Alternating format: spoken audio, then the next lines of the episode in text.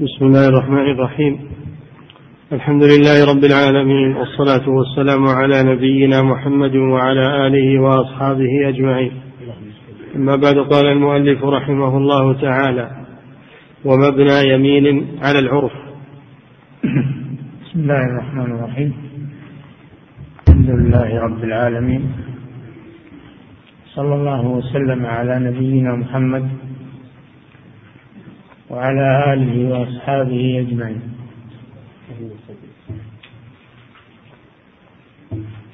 إذا حلف الإنسان على شيء أن يفعله أو أن لا يفعله. فعلى أي شيء تحمل يمينه؟ على أي شيء تحمل يمينه قالوا أولا تحمل على النية على ما نوى. على ما نوى. لأن النية هي التي يبني عليها الحالف والأعمال بالنيات. نعم. ومبنى يمين على العرف. ويرجع فيها إلى نية حالف. يرجع فيها إلى نية الحالف. هي الأصل. إذا مثلا حلف على شيء محتمل له عدة معاني. له عدة معاني. مثل البناء. يراد به الجدار ويراد به السماء. جعل لكم الأرض فراشا والسماء بناء. إذا حلف لا يدخل تحت بناء تحت بناء. فيرجع إلى ما ما قصد. هل لا يدخل تحت سماء؟ يختفي عن السماء ويكون في داخل شيء أو أنه لا يدخل تحت جدار أو سقف. كذلك السقف. السقف يحتمل سقف البيت ويحتمل السماء. جعلنا السماء سقفا محفوظا. فإذا حلف لا يدخل تحت سقف. فإننا نرجع إلى نيته لأن السقف يحتمل. وش أنت ناوي فإن قال ناوي السماء صدق في هذا. أو قال ناوي سقف البيت يصدق في هذا لأنه أدرى بما نوى. نعم. ومبنى يمين على العرف ويرجع فيها إلى نية حالف ليس ظالما. ليس ظالما إذا كان يريد التخلص من حق شخص يريد التخلص من حق شخص وحلف في أمر محتمل. فيطلب منه البيان إلا إذا كان ظالما للمحلوف له فلا يقبل الظلم لأن هذا احتيال. نعم. إن احتملها لفظه. كنيته ببناء أو سقف السماء. أي نعم. فصل النذر مكروه. نعم. النذر مكروه ولا يصح إلا من مكلف. النذر مكروه. آه، قبل أن ندخل في النذر قبل أن ندخل في النذر إذا كان ظالما في تأويله. كان ظالما في تأويله.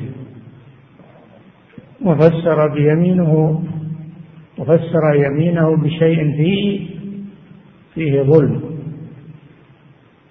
كان قال ادعي عليه بشيء فحلف قال والله ما عندي له شيء. والله ما عندي له شيء. ما عندي له شيء. فإن أراد ما عندي له شيء في المكان هذا هو ظاهر اليمين إنه ما بذمته شيء لكن هو صرفه وقال أنا أقصد ما عندي له شيء يعني في هذا المكان. يقول لا هذا ظلم ومدع عليك حقا في ذمتك. ما ادعى عليك شيء في هذا المكان؟ فلا يقبل تأويله هذا لأنه ظالم. نعم. ويرجع فيها إلى نية حادث ليس ظالما إن احتملها لفظه كنيته ببناء أو سقف السماء. نعم. فصل النذر مكروه. بعدما خلص من الأيمان انتقل إلى النذر. والنذر التزام الإنسان شيئا لا يجب عليه في أصل الشرع. نذر التزام الإنسان بشيء أو إلزام نفسه بشيء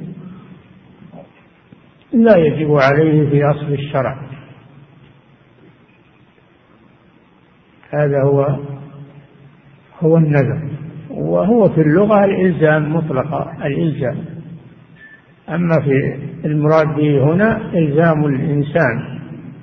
شيئا إلزام الإنسان نفسه شيئا لم يجب عليه في أصل الشرع.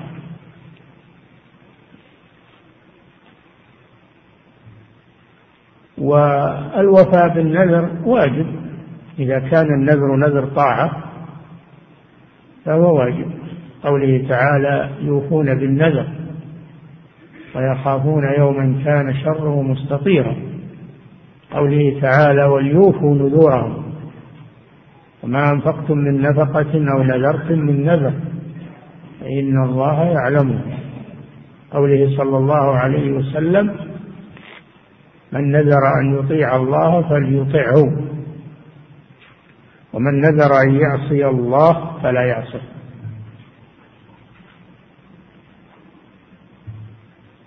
لكن اشترط في النازل أن يكون مكلفا يعني بالغا عاقلا فإن كان صغيرا هذا لا ينعقد له نذر لأنه غير مكلف. وكذلك لو كان بالغا لكنه غير عاقل فهذا لو نذر ما يصح نذره لعدم وجود القصد النية.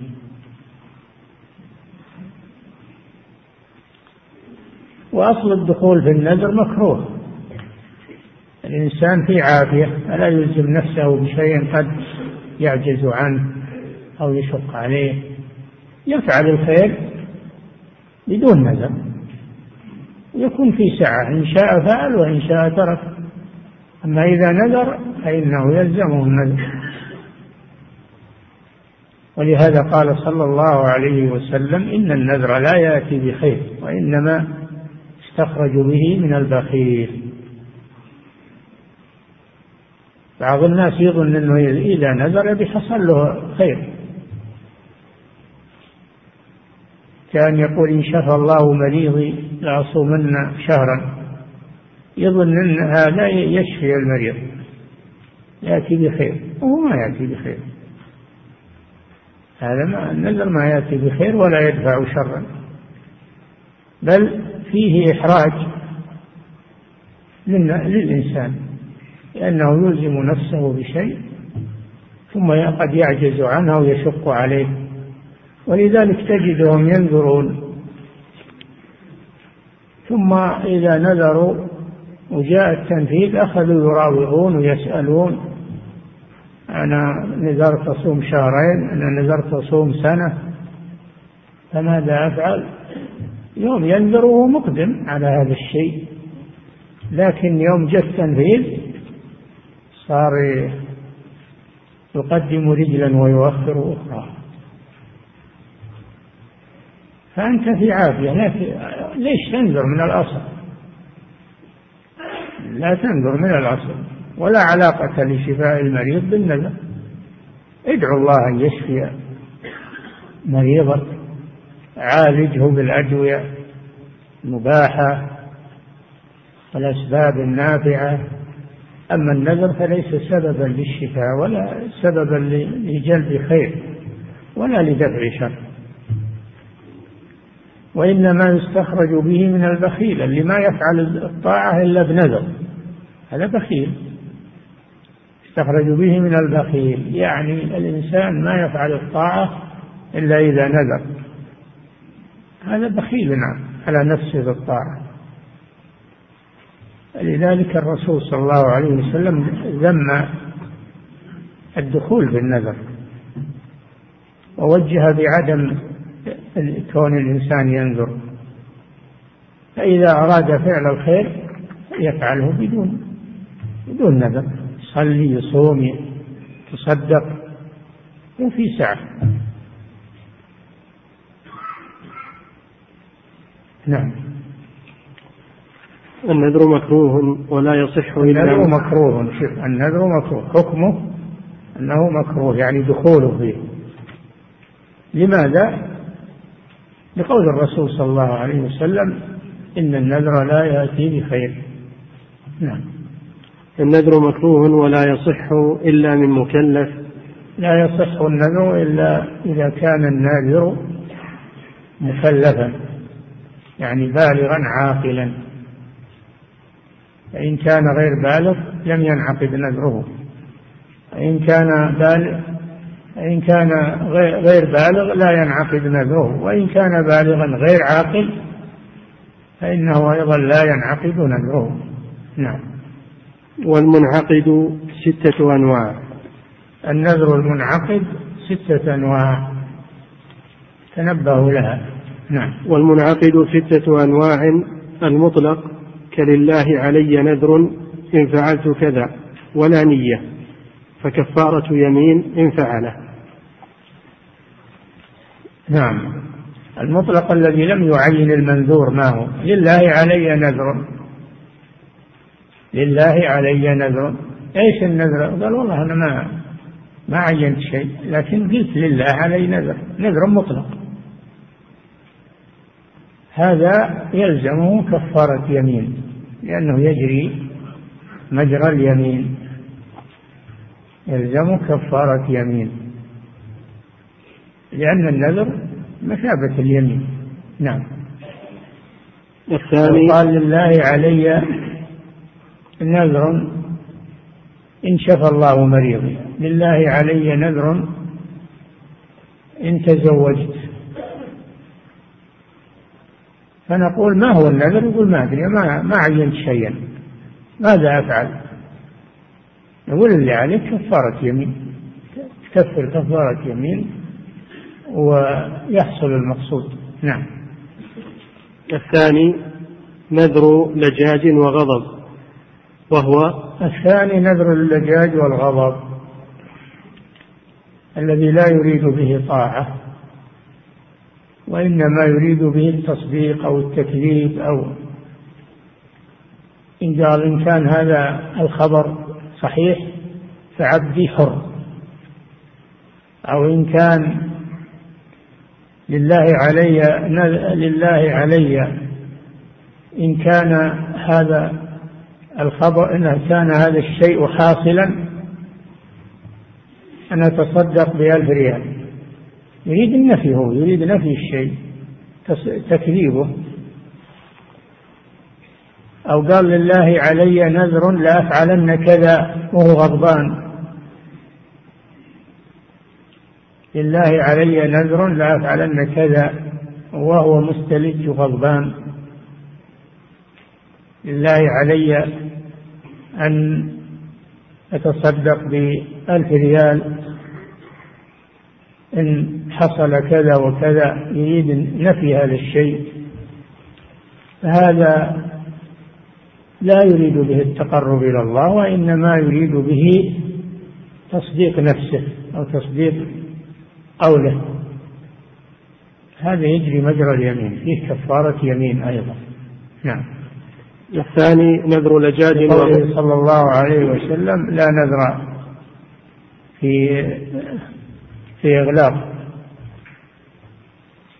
وكفارته كفارة يمين. نعم.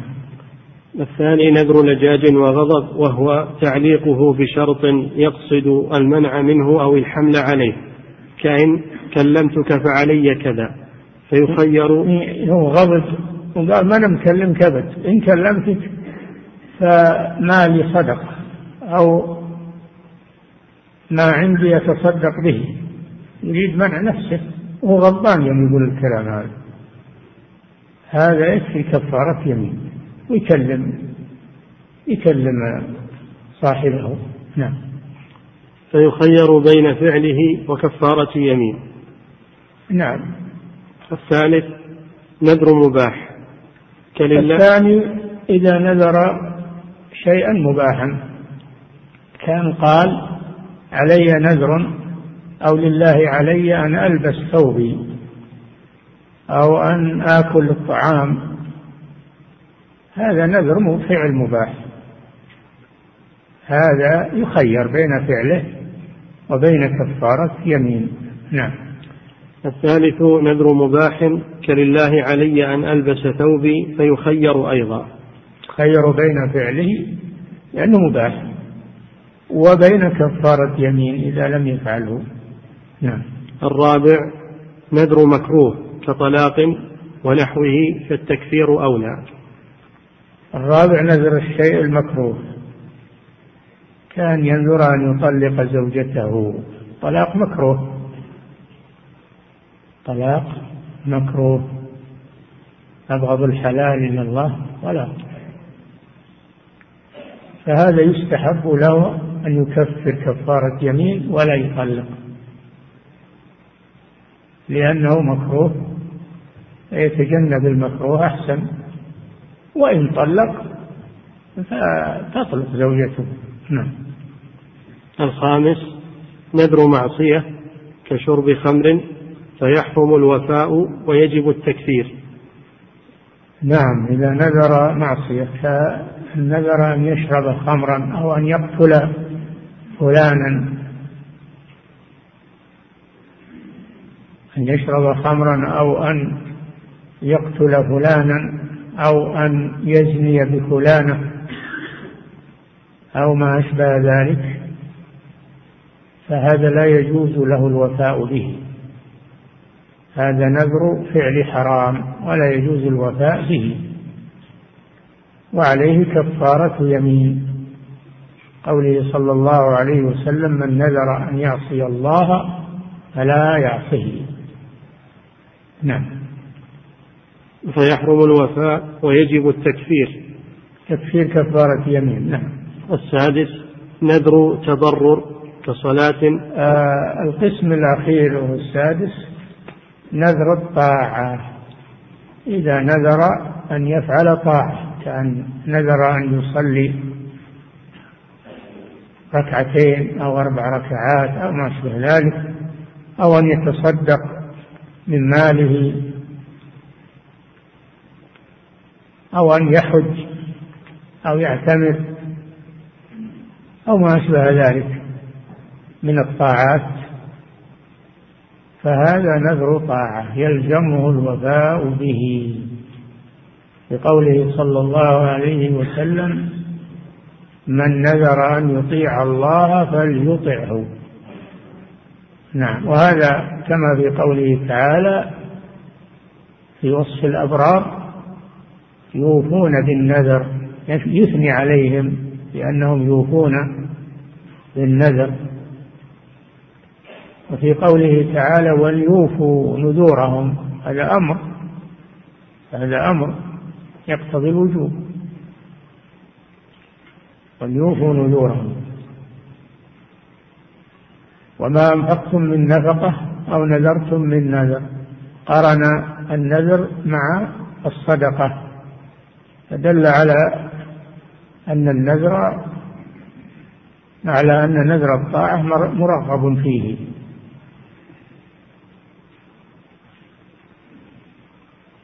وهو ألزم نفسه به فيلزمه ذلك. يلزم نفسه ذلك. في الحديث في آخر في وصف أناس يأتون في آخر الزمان ينذرون ولا يوفون. من باب الذم لهم. ينذرون ولا يوفون. هذا ذم لهذا الصنف من الناس الذي ينذر الطاعة ثم لا يفعلها. فدل على أن نذر الطاعة يجب الوفاء به. لكن لو نذر أن يتصدق بماله كله. هذا ضرر عليه. يكفيه الثلث. أفتاه النبي صلى الله عليه وسلم أفتى الصحابي الذي نذر أن ينخلع من ماله صدقة لله أفتاه بأنه يخرج الثلث فقط يكفيه نعم. السادس نذر تبرر كصلاة وصيام واعتكاف بقصد التقرب مطلقا. أو واعتكاف وهو اللبث في المسجد بطاعة الله سبحانه وتعالى. هذا هو الاعتكاف وهو عبادة. طهر بيت للطائفين والعاكفين والركع السجود. فالاعتكاف طاعة. فإذا نذر يجب الوفاء به. لأن عمر رضي الله عنه نذر أن يعتكف ليلة في المسجد الحرام. واستفتى النبي صلى الله عليه وسلم فقال أوف بنذرك. قال له أوف بنذرك. نعم. كصلاة وصيام واعتكاف بقصد التقرب مطلقا أو معلقا بشرط كأن شفى الله مريضي. مطلقا النذر كأن يقول لله علي كذا وكذا من الطاعات. هذا لم يعلق مطلق أو معلق بشرط. كأن يقول إن شفى الله مريضي لأصومن شهرا أو عشرة أيام وما أشبه ذلك. فهذا معلق على الشفاء. إن حصل يلزم الوفاء وإن لم يحصل الشرط لا فإنه لا لم ينعقد النذر. نعم. أو معلقا بشرط كأن شفى الله مريضي فلله علي كذا فيلزم الوفاء به. نعم. ومن نذر الصدقة بكل ماله أجزأه ثلثه أو صوم شهر. نعم. كما قال النبي صلى الله عليه وسلم آه لما نذر أحد الصحابة أن يتصدق بماله كله قال له يكفيك الثلث ثلث المال لأنه يتضرر إذا أخرج ماله كله يبقى فقيرا. نعم. أو صوم شهر ونحوه لزمه التتابع. إذا نذر أن يصوم شهرا كذا شهرا. يلزمه أن يصوم شهرا متتابعا لأن لفظ الشهر يقتضي التتابع. يقتضي التتابع. فيختار أحد الأشهر ويصومه متتابعا أو يصوم ثلاثين يوما متتابعة. نعم. لأن إطلاق الشهر يقتضي التتابع. نعم. لزمه التتابع لا إن نذر أياما معدودة. لا إن قال لله علي أن أصوم عشرة أيام. لا يلزمه التتابع لأن أي عشرة أيام يصدق عليها متتابعة ويصدق عليها متفرقة. المهم أنه يصوم عشرة أيام متتابعة أو متفرقة. فهذا لا يلزمه التتابع نعم. وسن الوفاء بالوعد. الوعد إذا وعدت إنسانا أن تفعل له كذا وكذا أن تعطيه كذا وكذا فإنه يستحب لك الوفاء بوعدك. لأن المنافق وصفه النبي صلى الله عليه وسلم بأنه إذا وعد أخلف. إذا وعد أخلف. فعدم الوفاء بالوعد من صفات المنافقين أما المؤمن فإنه عند وعده. وبعض العلماء كشيخ الإسلام ابن تيمية يرون وجوب الوفاء بالوعد وجوب الوفاء بالوعد. لهذا للبراءة من النفاق. للبراءة من النفاق. كونه وصف بأنه منافق هذا يدل على تحريم تحريم إخلاف الوعد. لكن الجمهور على أن الوفاء بالوعد مستحب. نعم. وسن الوفاء بالوعد وحرم بلا استثناء. حرم أن يعد شيئا مستقبلا بلا استثناء بدون أن يقول إن شاء الله. كان يقول سأعطيك كذا وكذا ولا يقول إن شاء الله. هذا لا يجوز. قال تعالى ولا تقولن لشيء إني فاعل ذلك غدا إلا أن يشاء الله. فالمستقبل ما تدري. يمكن ما تتمكن. فإذا جئت بالمشيئة فإنك لا يلزمك شيء. فإذا وعدت مستقبلا أن تفعل شيئا فتأتي بقولك إن شاء الله. لأفعلن كذا إن شاء الله. ولما قال سليمان عليه السلام لأطوفن الليل على على ألف امرأة كل واحدة تأتي بولد يجاهد في سبيل الله ولم يقل إن شاء الله. فلم يأتيه شيء من من هؤلاء النسوة؟ ما ما جاء ولد قال النبي صلى الله عليه وسلم لو قال إن شاء الله لم يحنث. نعم. كتاب القضاء. القضاء القضاء هو في الأصل يطلق على معاني. يطلق القضاء على الفراغ من الشيء وإحكامه كما قال جل وعلا فقضاهن سبع سماوات أي أتم خلقهن وفرغ منهن. قال تعالى فإذا قضيتم الصلاة فاذكروا الله أي فرغتم منها.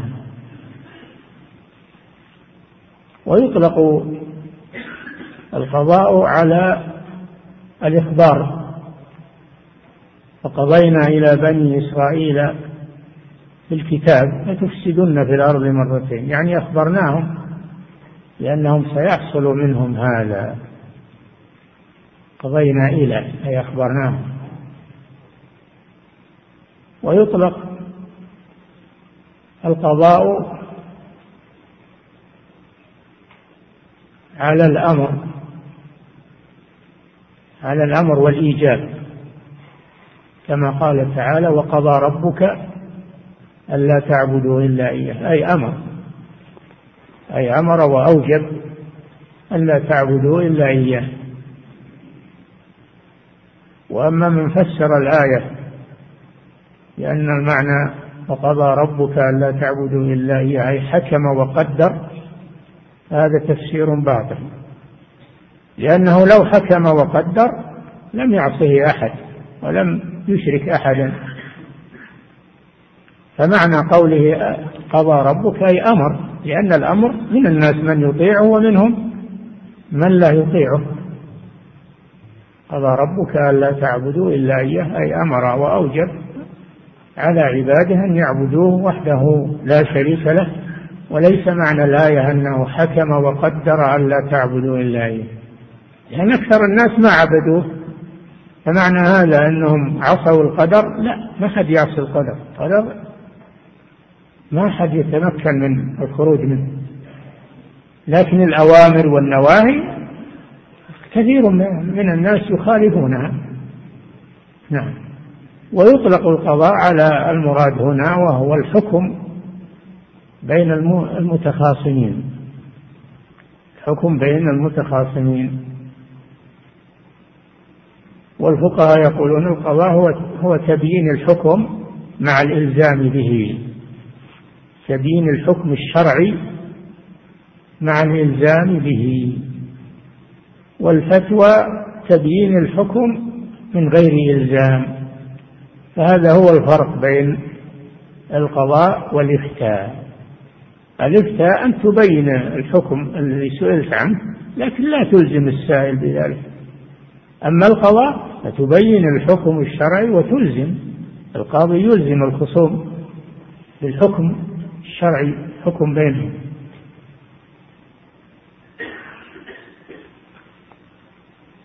ومنصب القضاء منصب مهم تولاه الأنبياء عليهم الصلاة والسلام.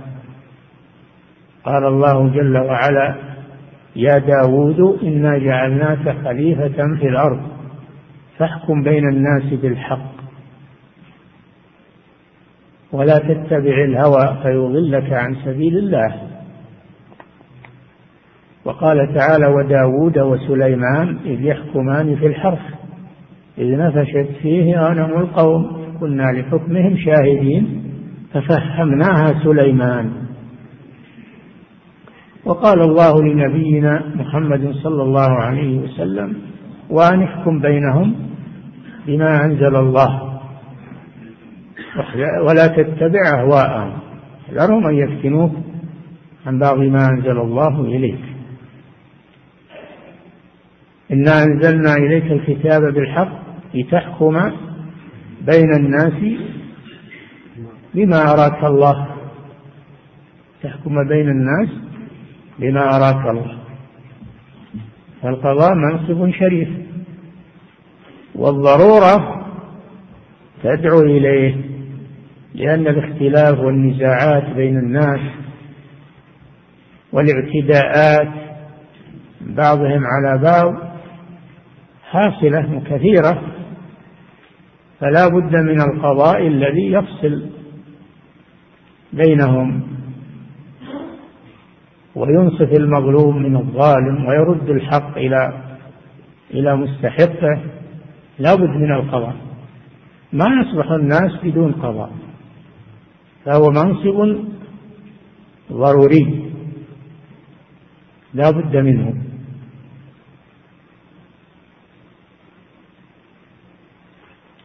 والقضاء شاق بلا شك لكن فيه أجر عظيم. قال صلى الله عليه وسلم إذا اجتهد الحاكم فأصاب فله أجران. وإذا اجتهد وأخطأ فله أجر واحد. إذا اجتهد هو أهل للاجتهاد ويبذل جهده فأصاب له أجران أجر الاجتهاد وأجر الإصابة. وإذا اجتهد فأخطأ فله أجر واحد له أجر الاجتهاد ويغفر له الخطأ. يغفر له الخطأ. فهذا يدل على الترغيب في تولي القضاء لمن صلحت نيته وأراد بذلك الحكم بين الناس بما أنزل الله وإنصاف المظلومين ورد الحقوق إلى أهلها. ففيه فضل عظيم. وهو منصب الأنبياء عليهم الصلاة والسلام. والله أنزل القرآن للحكم بين الناس. أنزل القرآن للحكم بين الناس. فالقضاء منصب شريف. وفيه أجر عظيم لمن صلحت نيته. وعنده أهلية عنده أهلية للقضاء وهو مأجور على كل حال إن أصاب وإن أخطأ بدون قصد لما لما يترتب عليه من المصالح العظيمة في المجتمع فلا يصلح الناس بدون قاضي لأن الناس يختلفون والناس يظلمون والناس يتعدون والناس فلا بد من قاض يفصل بينهم بموجب الكتاب والسنة. والذي يعين القضاة هو ولي الأمر. كما كان النبي صلى الله عليه وسلم يبعث القضاة والدعاة إلى يبعث القضاة والدعاة إلى الجهات المحتاجة إليه. كان يبعث صلى الله عليه وسلم. كذلك الخلفاء الراشدون كانوا يعينون القضاة في الأقاليم والجهات لأنه منصب ضروري. نعم. وفي الحديث القضاة ثلاثة قاضيان في النار قاض في الجنة. القاضيان اللذان في النار. رجل جاهل يحكم بين الناس بغير علم. يحكم بين الناس بغير علم. هذا في النار. والثاني رجل عالم يعلم الحق لكن يحكم بخلافه تبعا لهواه أو طمعا يأخذه هذا في النار. علم الحق وحكم بخلافه. والقاضي الذي في الجنة هو الذي عرف الحق وحكم به بين الناس هذا في الجنة. نعم. كتاب القضاء وهو فرض كفاية فرض كفايه فرض الكفاية لأن الفرض على قسمين فرض عين والثاني فرض كفاية. فرض العين يجب على كل واحد ولا يسقطه فعل الآخرين عن الباقين مثل الصلاة هذه فرض عين. الزكاة الصيام هذا فرض عين. ما كل واجب على كل أحد ولا يسقطه فعل البعض. وأما فرض الكفاية فهو الذي إذا فعله بعض المسلمين سقط الإثم عن الباقين مثل القضاء. فكل الناس يصيرون قضاة. إذا القضاء إذا قام به من يكفي وفي علماء كثيرون فهذا العالم الذي قام به يسقطه عن الباقين ففرض العين يطلب من كل أحد بعينه.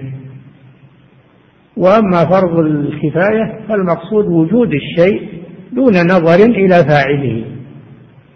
ففرض العين وجود الشيء مع النظر إلى فاعله. وأما فرض الكفاية فالمقصود به وجود الشيء دون نظر إلى فاعله. هذا فرض الكفاية. القضاء من هذا النوع. إذا قام به من يكفي من أهل العلم سقط الإثم عن البقية. نعم. وهو فرض كفاية كالإمامة. نعم. وهو فرض كفاية كالإمامة. الإمامة العظمى يعني ولي الأمر. نعم. فينصب الإمام بكل إقليم قاضيا. ها تنصيب القضاة من صلاحيات. الإمام هو الذي ينصبهم ولكن لو حكم رجلان عالما من العلماء في قضية بينهما فحكم بينهما يلزم يلزم لأنهم رضوا بحكمه وهو مؤهل لذلك. لكن هذا ما هو بعام هذا هذه قضية خاصة بين اثنين. أما القضاء العام فهذا لازم من أن يصدر توليته من الإمام ولي أمر المسلمين. كما كان النبي صلى الله عليه وسلم يعين القضاة ويبعثهم إلى الجهاد. نعم. فينصب الإمام بعث معاذا إلى اليمن معلما وقاضيا وجابيا وبعث عليا رضي الله عنه وبعث وبعث. نعم. فينصب الإمام بكل إقليم قاضيا بكل إقليم. ينصب الإمام بكل إقليم من الأقاليم. يسمى الآن المناطق تقريبا؟ كل جهة كبيرة يحط فيها قاضي. وإن زاد على القاضي حط قاضيين ثلاثة حسب الحاجة. فلا في مانع. نعم لكن ما يخلي بعض الأقاليم ليس فيه قاضي لأنه يحصل ضرر على أهل ذلك الإقليم. فيوزع القضاة على حسب الحاجة. نعم. ويختار أفضل من يجد علما وورعا ويأمره بالتقوى. يجب على ولي الأمر أن يختار للقضاء أفضل من يجده أفضل من يجده. يعني أفضل الموجودين.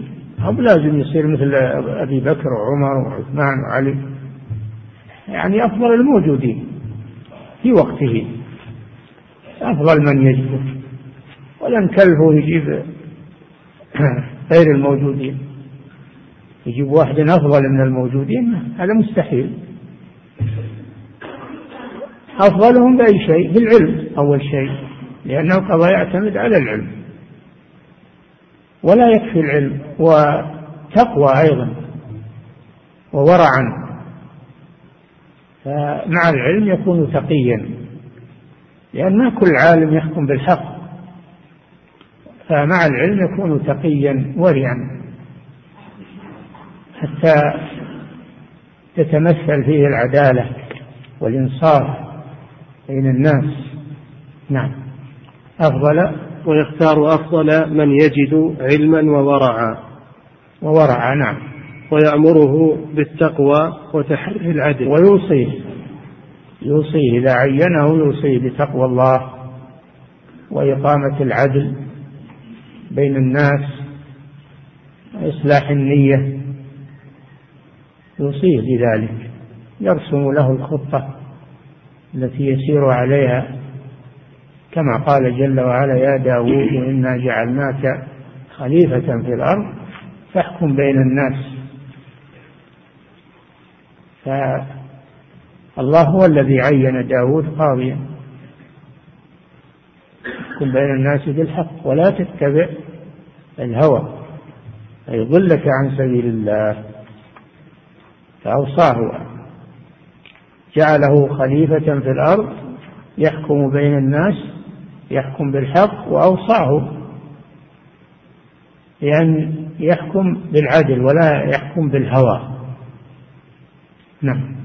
وكان النبي صلى الله عليه وسلم كذلك إذا عين قاضيا أو عين قائدا للجيش أو أو السرية يوصيه بتقوى الله وبمن معه. نعم. وتفيد وإذا يكفي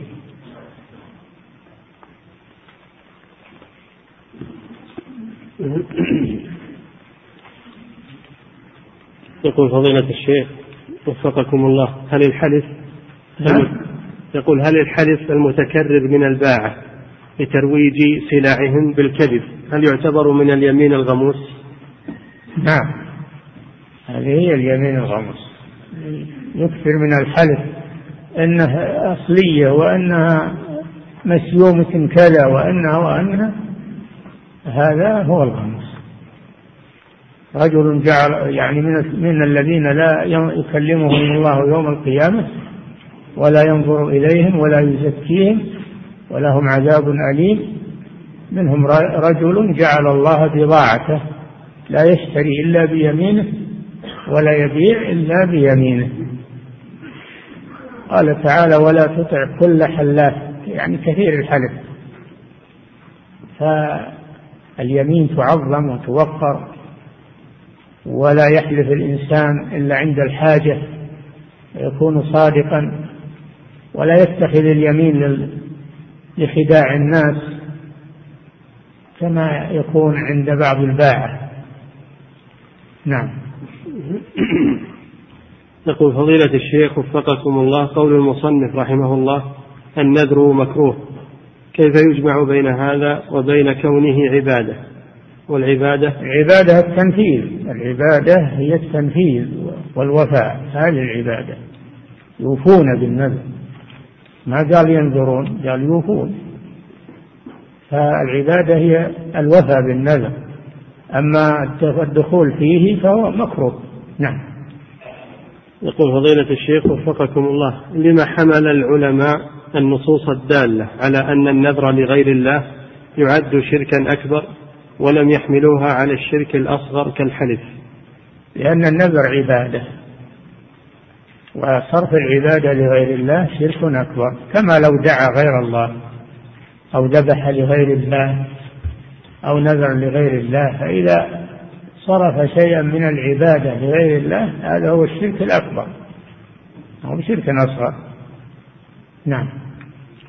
يقول فضيلة الشيخ وفقكم الله هل الوفاء بالنذر على على الفور أم على التراخي؟ الوفاء بالنذر إن كان مطلقا أو على الفور. أما إن كان معلقا على شرط فإنه عند حصول الشرط. نعم. يقول فضيلة الشيخ وفقكم الله الحلف بالإكرام هل يحنث صاحبه كأن أحلف على شخص بأن أكرمه ويرفض ذلك؟ فهل أكون حانثا؟ نعم إذا خالف إذا حلفت على شخص أن يفعل شيئا ولم يفعله ولم يفعله فإنك تحنث وعليك الكفارة.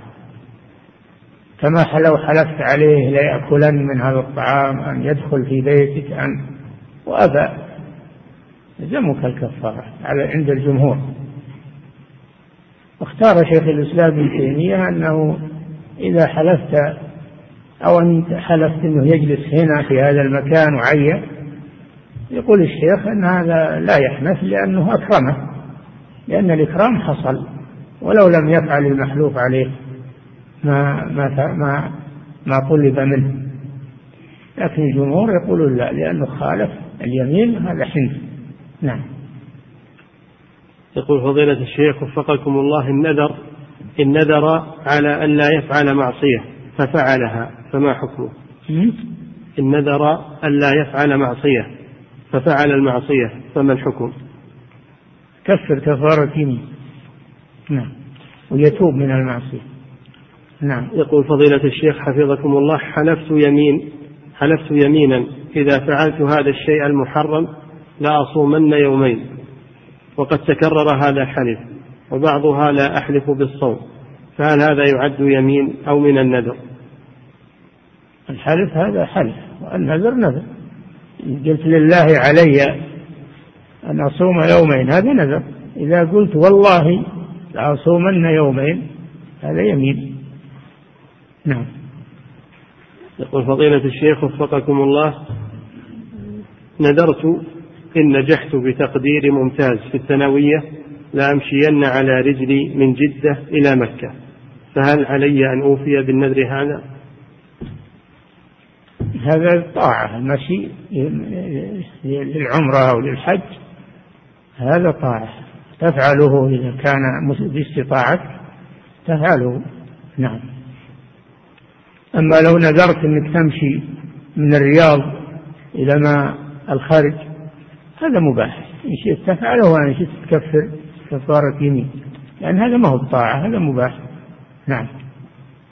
يقول فضيلة الشيخ وفقكم الله ما معنى إنما يستخرج به من البخيل؟ يعني البخيل ما يفعل الطاعة إلا بنذر. هذا معناه ما يفعل الطاعة إلا بنذر. ما يخرج العبادة والصدقة منه إلا النذر وإلا صار ما نذر ما يزين شيء. نعم. يقول فضيلة الشيخ وفقكم الله إذا نذر نذر إذا نذر نذر طاعة وشق عليه ذلك كان يقول لله علي نذر أن أصلي لله ألف صلاة ألف صلاة نافلة مثلا فما الحكم في ذلك إذا شق عليه؟ إذا شق عليه كفر كفارة يمين. نعم. يقول فضيلة الشيخ وفقكم الله من نذر إن شفى الله مريضه فلله عليه أن يختم القرآن تلاوة ولم يعين وقتا محددا. فهل له أن يختمه ولو بعد مدة طويلة أم لا بد من المبادرة؟ هذا الأصل المبادرة ليفرغ ذمته ويبري ذمته من النذر والدين الذي عليه. هذا واجب عليه. نعم. يقول فضيلة الشيخ وفقكم الله من نذر صيام شهرين متتابعين ثم أفطر بغير عذر. يقول من نذر أن يصوم شهرين متتابعين ثم أفطر بغير عذر فماذا عليه؟ يستأنف. إذا أفطر من غير عذر وهو ناظر للتتابع فإنه يستأنف من جديد يبدأ الشهرين من جديد. نعم.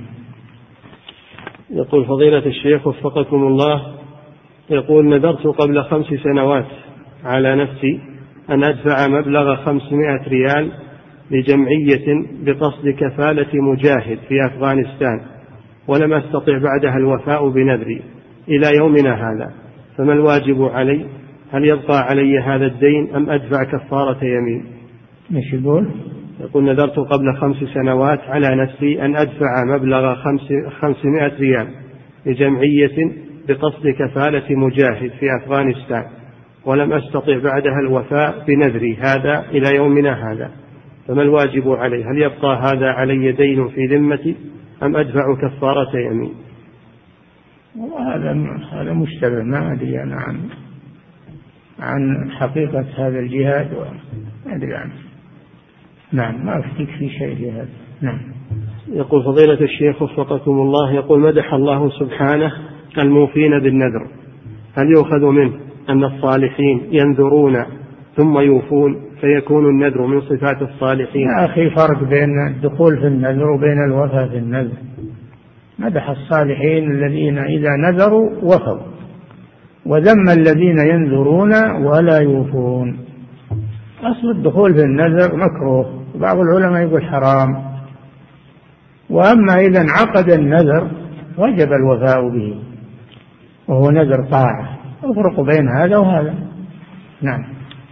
يقول فضيلة الشيخ حفظكم الله يقول رجل نذر نذر طاعة وكان كافرا ثم أسلم فهل عليه الوفاء بالنذر؟ نعم عمر رضي الله عنه نذر في الجاهلية أن يعتكف ليلة في المسجد الحرام.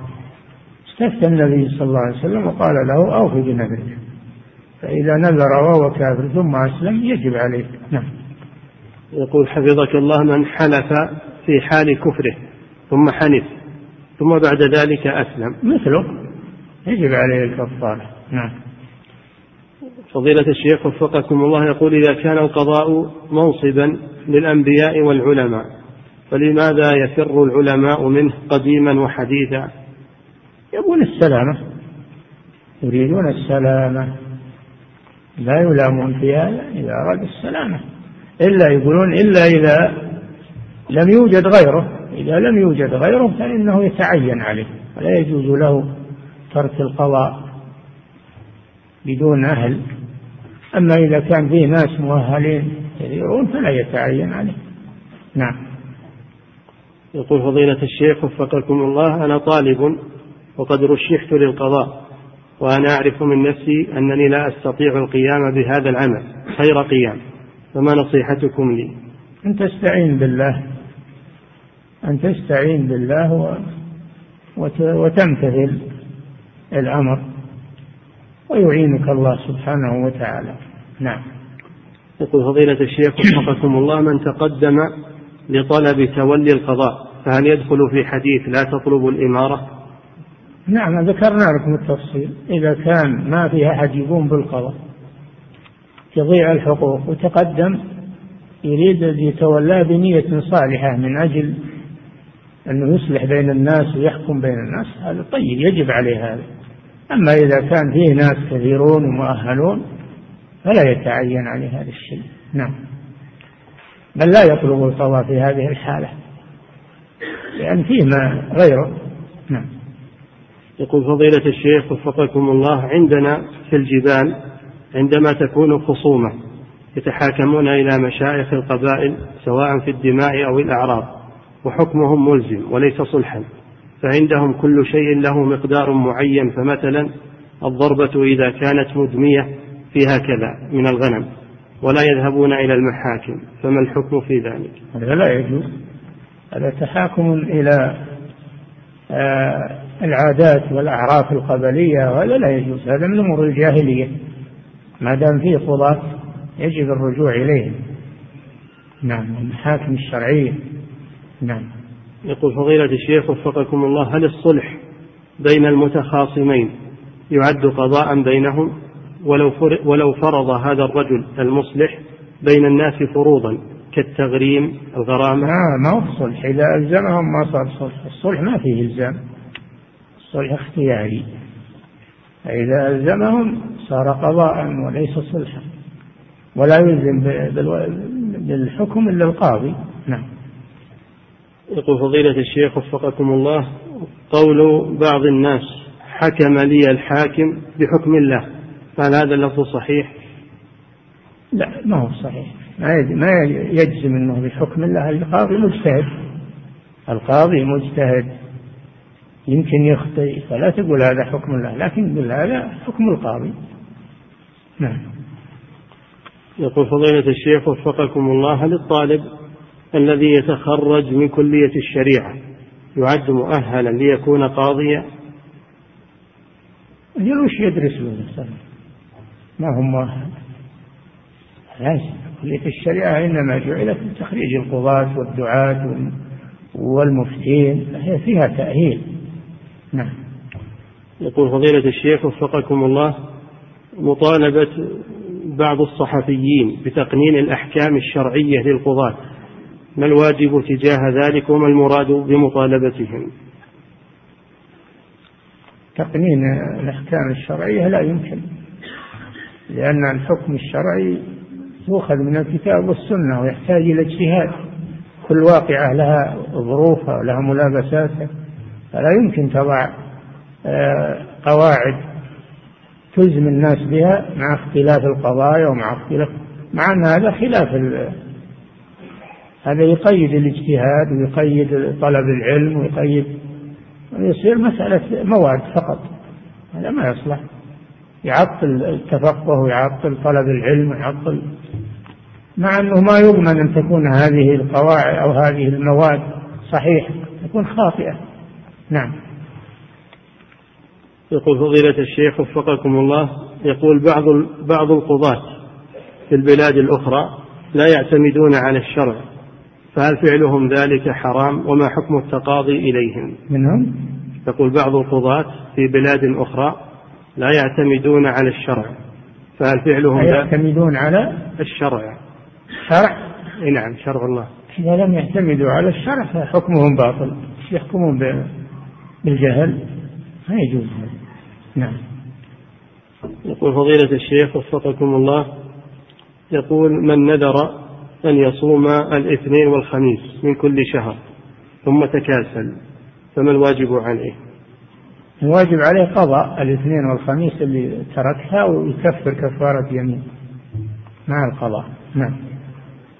يقول فضيلة الشيخ وفقكم الله يقول ذكرتم فضائل القضاء والقاضي إن صلحت نيته. وقد ورد في حديث معناه من قضى بين الناس فقد ذبح بغير سكين أو كما ورد عنه صلى الله عليه وسلم. تحذير من القضاء يا أخي؟ ما هو هذا من باب التحذير عن القضاء.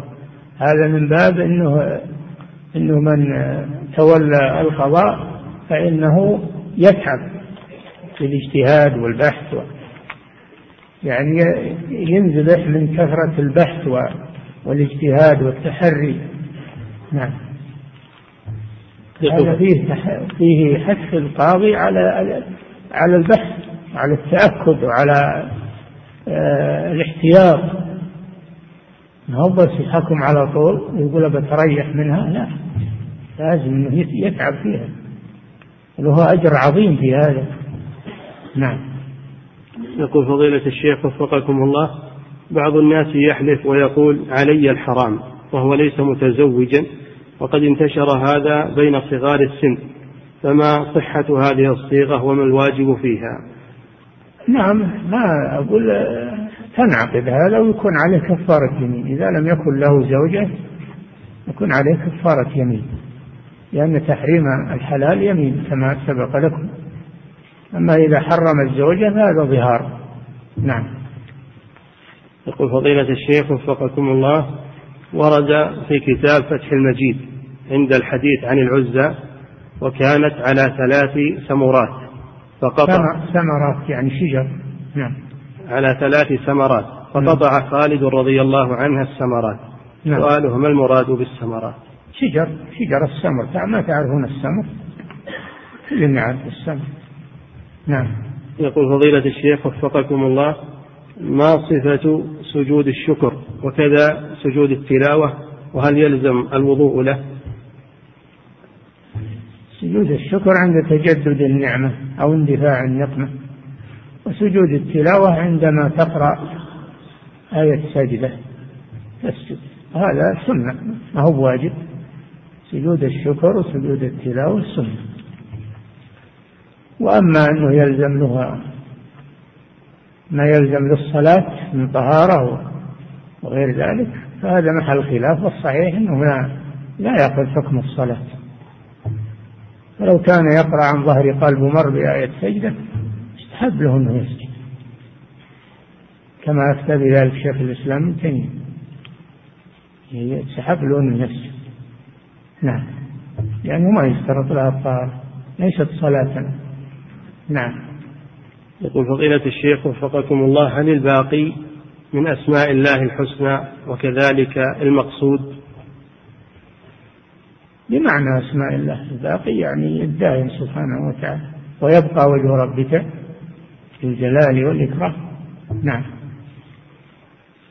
يقول فضيلة الشيخ وفقكم الله يقول هل يجوز لزوجتي الجلوس مع أخي الأعمى؟ بحضوري وبحضور نساء أو بحضور نساء لمدة طويلة وقد تأخذ وتعطي معه في الكلام وقد يكون بينهما مشادة في الكلام. فهل هذا الفعل جائز؟ إذا كان ما في خلوة بينها وبين حضرة نساء أو بحضرتك أو بحضرة من تزول به الخلوة فلا معنى إن المحرم الخلوة. فإذا وجد من تزول به الخلوة في المكان فلا بأس. وإذا كان مبصرا فتحتجب عنه. أما الأعمى الصحيح أن ما يلزم الحجاب عنه. نعم. يقول فضيلة الشيخ وفقكم الله هل إذا رأيت من بعض الموظفين ها؟ يقول هل إذا رأيت من بعض الموظفين تقصيرا في الحضور والانصراف هل أبلغ عنهم المسؤول مع أن ذلك يحدث بيني وبينهم شحناء أو أسكت لأجل ذلك؟ انصحهم. انصحهم وحثهم على إبراء الذمة وهذا الذي يجب عليك. أما إخبار المسؤول هذا المسؤول هو اللي يبحث عنهم وهو اللي يتتبعهم ويكون فيه مراقبين. ما هم موكول لك هذا. لكن أنت عليك النصيحة. نعم. يقول فضيلة الشيخ وفقكم الله هل أكل كبد الجمل وكذا قلبه والأمعاء والحوايا. هل يدخل في حكم أكل اللحم؟ والله نعم فيه فيه يعني أقول فيه اشتباه. كونه يتوضأ أحسن أبرأ للذمة. نعم. يقول فضيلة الشيخ وفقكم الله ما حكم غطاء الرأس بالنسبة للرجل؟ وهل صحيح أن المحدثين كانوا لا يقبلون رواية من كان لا يغطي رأسه؟ إذا كان عادة البلد تغطية الرأس وجاء واحد وخالف أهل البلد كشف رأسه هذا دليل على عدم المبالاة. هذا وجه كونهم لا يقبلون شهادته لا يقولون روايته لأنه متساهل. نعم. أما إذا كان البلد كلهم يصلعون ما نعم. نعم. يقول فضيلة الشيخ وفقكم الله يقول عندنا يقول في دولتنا يقول في دولتنا لا تطبق الشريعة فيلجأ الناس إلى الجلسات العرفية فيجلس يحكم بين الناس الجاهل بالدين ويلزم الجالسين بحكمه سواء كان الحاكم شخصا أو كان الحاكم جماعة ويكون الإلزام. بأن يلزم المتخاصمين أن يوقع كل واحد منهما بالإمضاء على شيك على بياض أو وصل أمانة. فما حكم هذا الفعل وما حكم التحاكم إليهم إن كان هذا من باب الصلح بالتراضي فلا في بأس. أما إن كان من باب الإلزام والحكم فهذا لا يجوز. نعم. يقول فضيلة الشيخ وفقكم الله يقول أعطيت رجلا هدية. ثم عرضها للبيع فهل يجوز لي شراء هذه الهدية؟ لا لا تشتريها لأن هذا عود في الهبة. نعم. ويقول حفظك الله إذا أعطانيها بعد فترة وبدون طلب مني فهل لي أن آخذها؟ لا.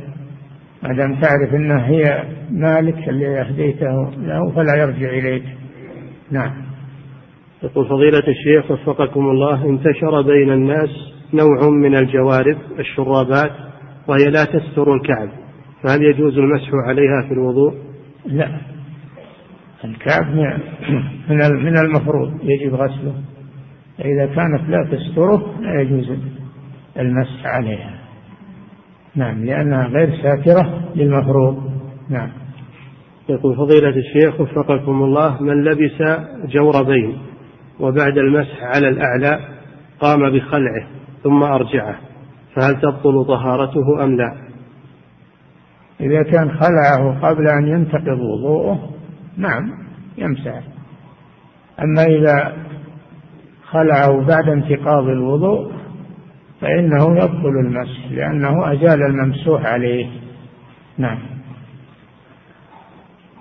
يقول فضيلة الشيخ وفقكم الله ما حكم التورية ومتى تكون جائزة؟ ما حكم التورية ومتى تكون جائزة؟ تكون جائزة إذا كان يتخلص من الظلم يخلص نفسه من الظلم. تكون محرمة إذا كان يريد أن يظلم المقابل. نعم. يقول فضيلة الشيخ وفقكم الله في قول النبي صلى الله عليه وسلم في أبي ذر رضي الله عنه ويبعث وحيدا. ما المراد بذلك؟ الله أعلم. نعم. يقول حفظة الله. ظاهر والله أعلم أنه دفن في الصحراء. دفن في الصحراء في الربلة يمكن والله أعلم أنه يبعث من مكانه ما عنده أحد من الموتى. نعم. يقول فضيلة الشيخ وفقكم الله رجل توضأ فمسح على النعال. رجل توضأ فمسح على النعال ثم خلع النعال ولم يكن مسح على شرابه. ثم صلى. فهل فعله صحيح؟ ما يجوز. هذا ما, ما يجزي المسح إلا على ساتر للمفروض أما إذا كان الرجل باديه أو باد بعضها فلا يجوز المسح. يقول فضيلة الشيخ وفقكم الله ما حكم الحزام الذي يوضع أثناء الجلوس دائرا خلف الظهر وأمام الركبتين؟ ما حكم الحزام الذي يوضع أثناء الجلوس؟ ويكون دائرا خلف الظهر وأمام الركبتين ويكون بمثابة إسناد الظهر إلى الجدار ونحوه. ما يخالف وش المانع من هذا. لا بأس بذلك. نعم. يقول فضيلة الشيخ وفقكم الله إذا سمعت المؤذن يؤذن عن طريق المذياع وهو أذان مباشر لكن المؤذن ليس في بلدي ورددت خلفه فهل يكون لي أجر الترديد؟ نعم هذا طيب. هذا من ذكر الله عز وجل. وأنت تتابع تذكر الله معه. طيب نعم. يقول فضيلة الشيخ وفقكم الله إذا بعت سلعة تقسيطا بثمانين ألف ريال مثلا فما كيفية إخراج الزكاة سنويا؟ كل ما يحول الحول يكفي يكفي هذا الثمن. جميع الأقساط الزكية جميع لأن دين لك في ذمة المدين. كل ما يحول عليها الحول الزكية. نعم. يقول فضيلة الشيخ وفقكم الله يقول الصور التي في الأغ... التي على كراتين الأغذية وتكون في البيت وكذلك الجرائد هل تكون مانعة من دخول الملائكة؟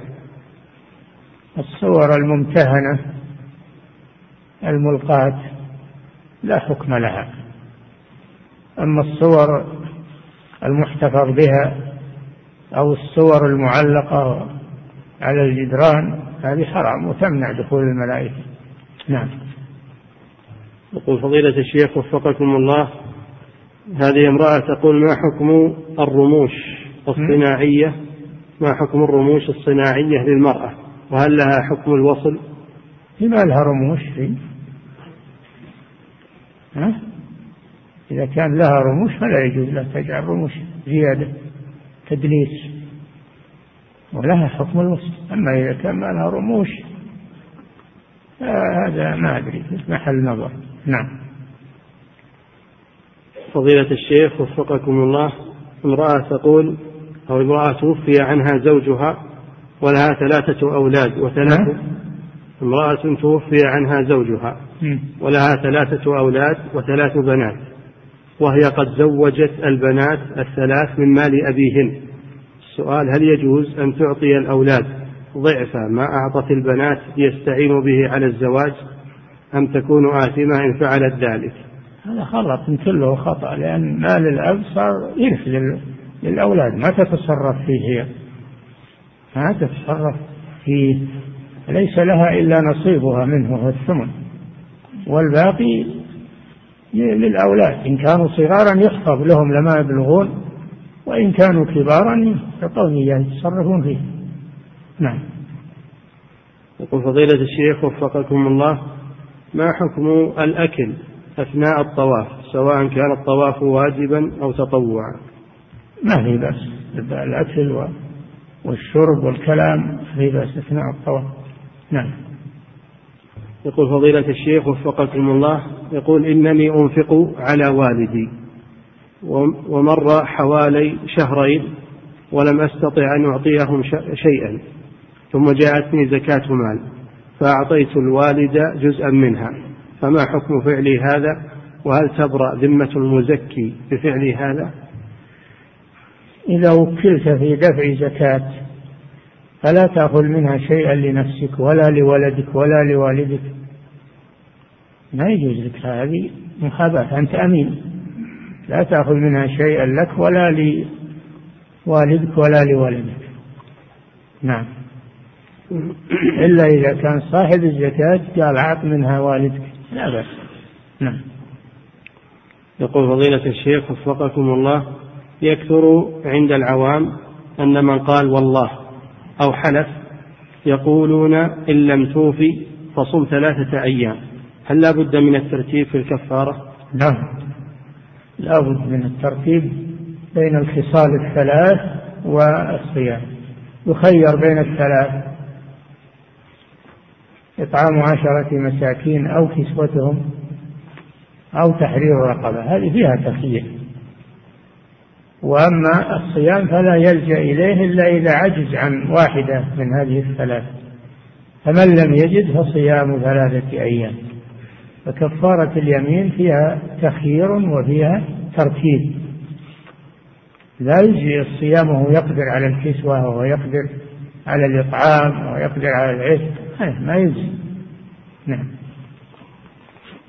يقول فضيلة الشيخ وفقكم الله يقول أنا متزوج ولله الحمد امرأة صالحة ولكن والدها أخلاقه سيئة معي جدا ويتدخل فيما بيني وبينها وقد آذاني أشد الأذية. سؤاله هل يجوز لي أن أدعو عليه ليلا ونهارا مع أن له علي بقية مهر مؤجل؟ وبما نعم. ينصح مع أن؟ مع أن له علي بقية مهر مؤجل فبماذا ينصحني فضيلتكم؟ والله الصبر أنصح لك بالصبر والاحتساب ومقابلته بالأخلاق الطيبة لعله أن يخجل لعله. يعني يصبر وقابله بالتي هي أحسن. نعم. يقول فضيلة الشيخ وفقكم الله هل يجوز المسح على الشراب الخفيف الذي تظهر الذي يظهر منه لون البشرة أو الشراب المخرق؟ لا ما يجوز لأنه غير ساتر لأنه غير ساتر للبشرة. ومن شروط المسح على على الكفين أو الجوربين أن يكون ساترين لمحل الفرد ساترين نعم. يقول فضيلة الشيخ وفقكم الله هل من مس رأس الكلب أو مس جلده هل لا بد أن يغتسل سبع مرات أو يغسل يده سبع مرات؟ لا. إذا كان الكلب يابسا ولمسه ما في شيء. وإذا كان رطبا يغسل يده غسلا عاديا. سبع مرات إذا ولغ الكلب في الإناء ولغ صار ريقه دخل في الإناء وفي الماء هذا الذي نعم. يقول فضيلة الشيخ وفقكم الله ما حكم اقتناء الحيوانات المحنطة؟ بحيث تموت ويخرج ما بداخلها ثم يحشى فتجعل كالحي. هذه رمم وجثث لا يجوز الاحتفاظ بها. هذه رمم حيوانات جثث لا يجوز الاحتفاظ بها. لأن هذا من العبث ومن إضاعة المال. وأيضا هي تكون نجسة. هذه ميتة ميتات. نعم. يقول فضيلة الشيخ وفقكم الله إذا فاتتني الجماعة الأولى في المسجد فهل يجب علي أن أذهب إلى المسجد وأنا متيقن أن هناك جماعة ثانية أم لي أن أصلي في البيت؟ نعم. إذا فاتتني الجماعة الأولى في المسجد نعم. فهل يجب علي أن أذهب إلى المسجد وأصلي فيه وأنا متيقن أن هناك جماعة ثانية؟ نعم يلزم. ما دام تجد جماعة لا تصلي وحدك. ما دام ما دام انك تجزم بوجود جماعة تذهب تصلي معهم. ولا تصلي وحدك لأن الجماعة واجبة مهما أمكن. نعم. يقول فضيلة الشيخ وفقكم الله إذا توضأت ثم لبست جوربا ثم صليت المغرب ثم خلعت هذا الجورب ولبست جوربا آخر ثم صليت العشاء بالطهارة الأولى فما حكم صلاتي للعشاء؟ إيش؟ إذا توضأت ثم لبست جوربا ثم صليت المغرب ثم خلعت الجورب ولبست جوربا آخر فصليت العشاء بالطهارة الأولى فما حكم صلاتي للعشاء؟ ما دام إنك على الطهارة الأولى ولم ينتقض وضوءك فما بدأ المسح إلى الآن. المسح ما بدأ إلا ب... إلا بانتقاض الوضوء. من حدث بعد لبس من حدث بعد لبس. فما دام لم ينتقض وضوءك. بعد الطهارة من الطهارة الأولى فالمسح لم يبدأ بعد. لا بأس. نعم.